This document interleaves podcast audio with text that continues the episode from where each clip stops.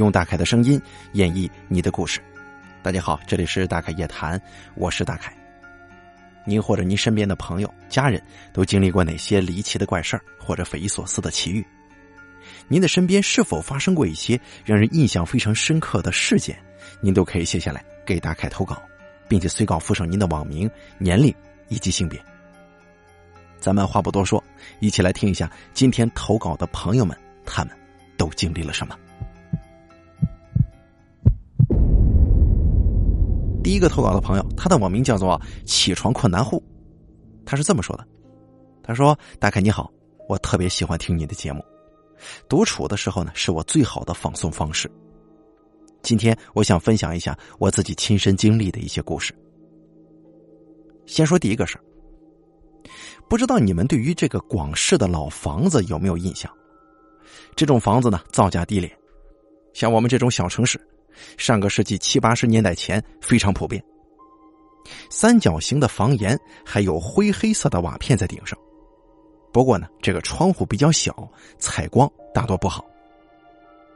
墙是用两块很重的板子竖立，中间呢进行灌红泥等等材料。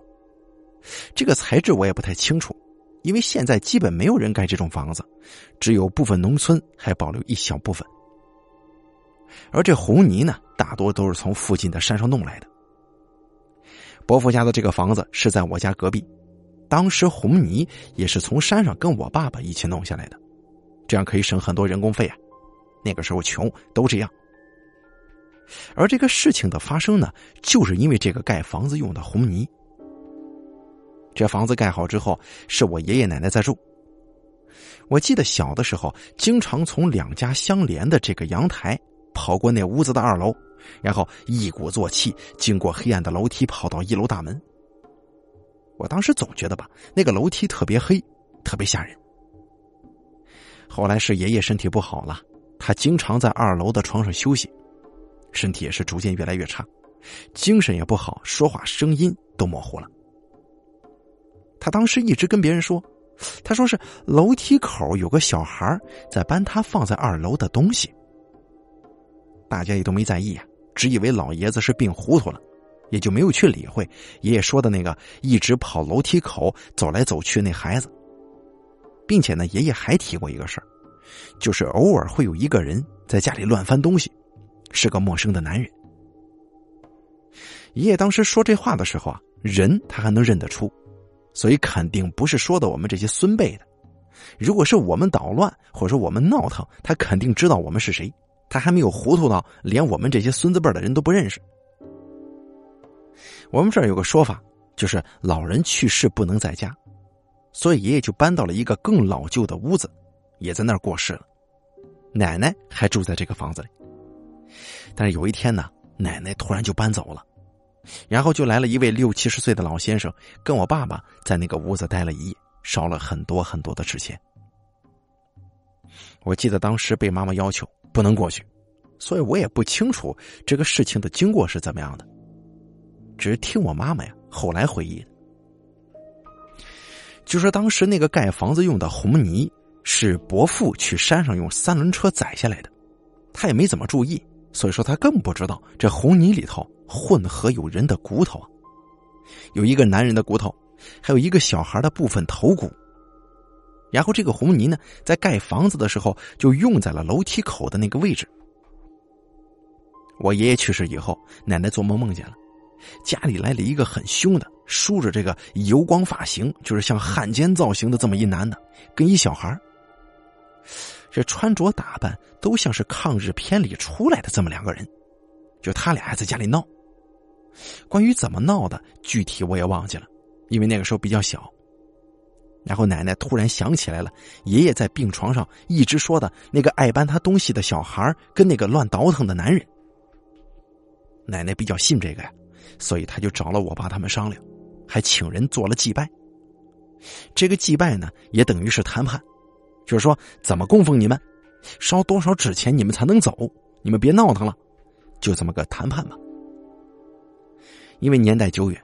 这骨头呢，也早就因为这个建筑的时候，这个化成粉尘啊，成为了墙的这么一个部分，所以也只能劝他们。再然后呢，那间房子就出租给了别人，也没听说过发生过什么后续的怪事再给大家说一个啊，我们这边零几年的时候啊，还是一个十八线小城市，哎，就是说小的不能再小了。这老一辈的大人呢，大多数比较迷信。我对于鬼神之说呢，是半信半疑状态。直到初三那年，那个时候我爸爸做生意彻底失败了，欠了一大笔债，法院把我们家厂房封了，屋子也被拍卖了，没办法，只能在外头租房子住。我爸爸就找到了离原来的家不太远的一个房租便宜的叫某德的商业住宅区，那这个名字我就不提了。虽然他说的是商业住宅区，但是很老旧，也就地理位置不错。这个再往前一点啊，就是一个大车站，人来人往。但是你一来到这个小区，这人气明显就不行了。大多都是外地人在那边租。这间隔的路很宽敞，但是不知道为什么，我进去那小区总觉得有一种很压抑的感觉。里面的房子大多都是这个九十年代的时候集资建的。也就是农民自建的小产权房，所以建几层楼高，全凭屋主的喜好。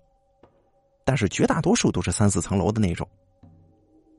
要知道那种地方啊，可是没有物业一说的。一楼大多有一个很大的可以那种推拉的铁门。按照当时的规划，是一楼可以做生意，二楼往上都是住房。我们家是这么安排的：父母住二楼，我们几个女孩子住三楼。搬到小区以后，我们就住进了一栋三层的房子。那个时候零几年打工，这工资太低呀，养不起那么多孩子。爸爸呢就想着做点小生意，但是经营惨淡，日子过得越来越艰难。在连续两个月没交房租以后，房东就让我们搬走。于是我们就搬进了同小区后一条巷子拐角的一栋四层房子，而这个房子比第一栋还要残破呀。除了基本的水电之外，墙上跟地上都是糊水泥，因为年代久了，颜色很是斑驳。二楼都没有门的，三楼的房间是直接用木板跟楼梯隔开的，你想想有多简陋啊！那房子很脏呀，积了厚厚的一层灰尘。但是按理来说采光是不错的，但是一楼跟四楼特别的黑。我本人是属于那种心比较大的。没有去理会那种心理怪异的感觉。当时刚刚搬进去，打扫完东西，归置好，已经是到了晚上了。我们草草吃了饭，然后洗澡睡觉。三楼的房间里面没有照明，就一个黄色的小灯泡。房间门太小，我们双层床进不去啊，又是夏天，于是我们直接在地上铺了席子睡下了。当时我呢，看着这个灯开着。不舒服，晃眼睛，就把灯关了。可是刚一关上灯，我二妹就开始哭。我二妹只小我一岁，平时基本没见她这么哭过。当时我就看见她哭得很委屈，好像是被吓着了。我就赶快问她怎么回事，她就说：“赶快开灯，屋里很黑。”我躺下睡觉，听到有人赤脚摩擦地面走路的声音了。我当时一听有点懵，我就劝她别哭了。赶紧把灯打开，因为我听他这么一说，我心里也毛了。没错，刚刚关灯的那几秒钟里，黑暗瞬间吞噬房间，我呢有一种被人盯着的毛骨悚然的感觉，再加上妹妹说的话，那感觉就别提多恐怖了。第二天，我妈妈在一楼我们停自行车的那个位置放了一个红色塑料盘，上面装了米。旁边还有个神牌，上面有几根香。我当时很奇怪，不过没有去问他，因为我们这边祭拜呢都是用这种盘子，但是没放香炉那些，所以我也不太清楚我妈妈是不是在拜些什么东西。啊，在那住的那段时间，我是越来越不爱回家，放学就留在学校，回家也不愿意跟我妈沟通，母女关系很紧张。所以有一些怪事儿，虽然我心里觉得不太对劲儿，但是我从来没跟我妈讲过。比方说，晚上的时候，我总是听到有人在赤着脚走路，那种摩擦水泥地面发出的声音，能听到。而且是从楼梯口那个位置一直朝我们的房间走过来的那个动静。晚上睡觉的时候，我总能听到四楼上面有个声音，就在我们头顶上，一直抠抠，就像是有人穿高跟鞋在走路。我记得当时还跟我妹妹抱怨过，就说隔壁邻居是不是傻呀？这大半夜的在楼上穿高跟鞋走路。我那几个妹妹也在附和。很显然，这两个声音他们也都听见了，所以说这就从侧面佐证我这不是幻觉，也不是幻听。但我心里也很疑惑呀，为什么右边那个邻居走路的声音听起来像是在我们头顶四楼呢？要知道，我们住的那个四楼空荡荡的，就是放了两三个袋子装旧衣服什么的，绝对不可能有人，门窗都关得紧紧的，所以不太可能像是有老鼠之类的。并且，这老鼠怎么能够发得出那种穿高跟鞋走路的声音呢？我知道有些人可能会用科学的方式来解决我这个遭遇，比方说这个旧水管里有空气，就会有这类声音；再比方说，可能是隔壁的邻居，哎，通过拢音传到这儿，听着像是楼上的。咱们先别说四楼里面是不是有这个水龙头、水管，要知道有的时候水管走的那个管线一般都是装在这个屋子的角落，不太可能铺在中间的吧？谁家把这水龙头安中间呢？所以要发出声音，也应该是在角落的位置。为什么是在头顶上，而且是每每到了十二点过后才开始出现这声音呢？我曾经鼓起勇气想上四楼一探究竟，但是那黑压压的楼梯口，跟那个在我接近四楼楼梯之后戛然而止的高跟鞋声，都让我突然失去了上去的勇气。我害怕呀。不过后来没过几个月，我们又搬家了。这第二栋房子，据后来我妈妈跟住在那个巷子比较久的人家打听的消息来说呀，那房子很久没跟别人租过了，也有一些人租过，但是住的时间都不长。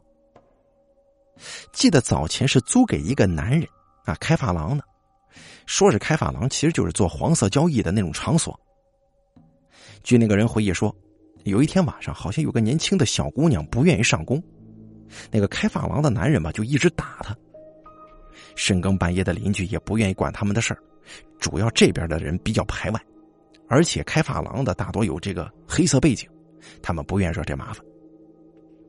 据说那场暴力持续了几个小时，小姑娘一直哀求哭泣了很久，后来就没有声音了。而第二天再也没人见过那个小女孩，只在一楼那个推拉铁门的角落看到过一块血迹。再后来，那个男人就搬走了。之后那些租户就一直换个不停，没有常住的。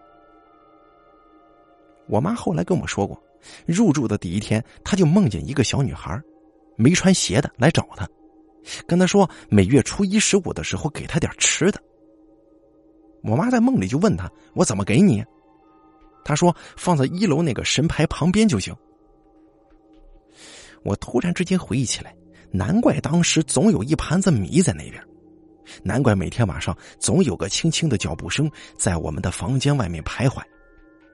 还有，我以为的邻居穿高跟鞋，其实应该都是这个小女孩她在走路的声音吧。接着再给大家说第三个事儿。我一直在想啊，鬼魂其实也是人变的，所以当他们想跟人提要求的时候，啊，大多呢会选择家里比较重要的女性。所以妈妈会梦见这些事儿，而至于那些小孩子所经历的灵异事件，我想大部分都是那些好朋友们、阿飘们是出于这种恶作剧的心态才做下的吧。第三次搬家，这栋房子我有时候回忆起来都会觉得毛骨悚然。事实上，这间房子我没有听到什么奇怪的声音，也没注意到有什么灵异事件，而这段经历是我妈妈告诉我的。先来说说这栋房子。开头我也说了，这是我们第三次搬家，也就是说住的第三次这个房子。外头贴彩色那种艳丽的马赛克瓷砖，二楼大厅有根很大的柱子挡在窗户前，顶上是一个旧的水晶灯。三楼是两个卧室，都有窗户，一面朝阳是主卧室，一面窗户打开呢，正对着别人家的墙面，距离不超过二十厘米。四楼是浴室、阳台等等。这个房子的装修呢，在上个世纪来说，应该算是非常华丽了，甚至有一种歌舞厅的错觉。虽然房间没什么家具，但是总让人莫名觉得吧，空气不是特别好，就跟有一种拥挤感似的。我当时还不知道前一栋房子发生的事儿，就是觉得吧，现在这栋房子怎么跟之前那一栋一样黑呢？我妈妈后来跟我说，她搬家后的第二天就看到二楼的水晶灯自己在摇晃。要知道当时是没有风的，当然也不可能是地震，因为这个门跟窗都没反应嘛。总之，那天晚上妈妈睡觉又梦见了家里头有了很多很多的人，并且还有一个声音恶狠狠的说：“弄死他们。”然后又有个声音说：“算了，赶走他们就行，你们尽快搬走吧。”然后第二天，再找了很多人问了以后，才打听到一件事据说呢，在建国以前，那片地方是乱葬岗之类的坟地，这附近的村民有人去世，就埋在那个位置。而且这栋房子，据说刚刚好就是修在了人家的祖坟之上。更令人毛骨悚然的是，当时这房子刚盖好啊，那个屋主跟他的妻子都大病一场。没过多长时间，这妻子过世了。他们俩的儿子后来也不知出了什么事故，也死了，就剩下这个男屋主自己一个人。他也是穷困潦倒，而且身患绝症，把这房子就卖了。之后这第二任屋主呢也是这样，这不是生大病就是有祸事，总之你只要在这久住，就是家破人亡。再后来这个房子呢就给人当仓库用，这时间长了嘛，知道这些内幕的人不多。当时我们家是着急搬呢，就这么稀里糊涂的搬进去了。我们在这个屋子里前前后后总共住了也就十来天，再然后我们就彻底搬离了那个小区。时至今日，每次想到那栋房子，我总有一种逃过一劫的庆幸，也告诉自己对这些未知的事物要有敬畏之心。在这儿，我想给所有的朋友一个建议。你不管是买房还是租房，如果觉得这个房间特别阴暗、特别压抑，就算再便宜，你可千万别买或者别租。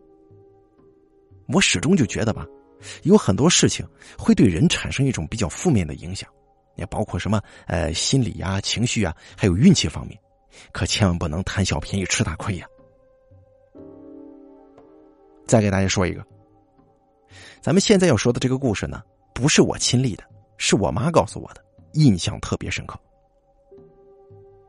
村里有一栋老房子，之前住的是一位脾气古怪的老婆婆。据说呢，这个脾气非常的暴躁，跟他儿子闹了矛盾之后，儿子一去不复返，杳无音信。从那以后，这个老婆婆就孤身一人独居。她呢，在某一天静悄悄的就在那个屋里去世了。她当时去世了好几天之后，才被人发现的。几年以后啊，村委会那边要把那房子收回去，啊，就带人去看房子。结果进去里面，这个房子的瓦片啊、砖块什么的，就是这么往下脱落啊，还并且还往人身上砸呢。要知道，这个屋子一直锁着，也没有其他人进去，里头也是空空荡荡的，一目了然。众人呢，就眼睁睁的看着那些物体朝他们砸。然后还听到那个老婆婆恶狠狠的对他们说：“这是我的房子。”然后所有人都落荒而逃，不敢再踏足那边。那附近的邻居很多搬走了，导致这房子就越来越荒。反正我们小时候玩也不会去那边玩。现在那个屋子到今天还在呢，就立那边，但是一直锁着门呢。好了，咱们今天的大开夜谈分享完毕了。咱们这个网名叫做“起床困难户”的朋友给咱们讲了很多关于房子的事儿。第一个，他这个伯父家的旧房子，当时盖房子的时候，大概能够想象，我们山东没有啊，我们山东这种就是用泥坯子这种，就是架石头，然后那种老破旧房子啊，就是拿泥往黄泥往上糊。而他说的这个呢，就是弄个板子竖立中间，然后往里头应该是灌这个红泥。啊，这个红泥呢，大概不是咱们那边人，所以说不太懂啊。应该是一种建筑用泥，应该是质量相对来讲还是好一些的啊。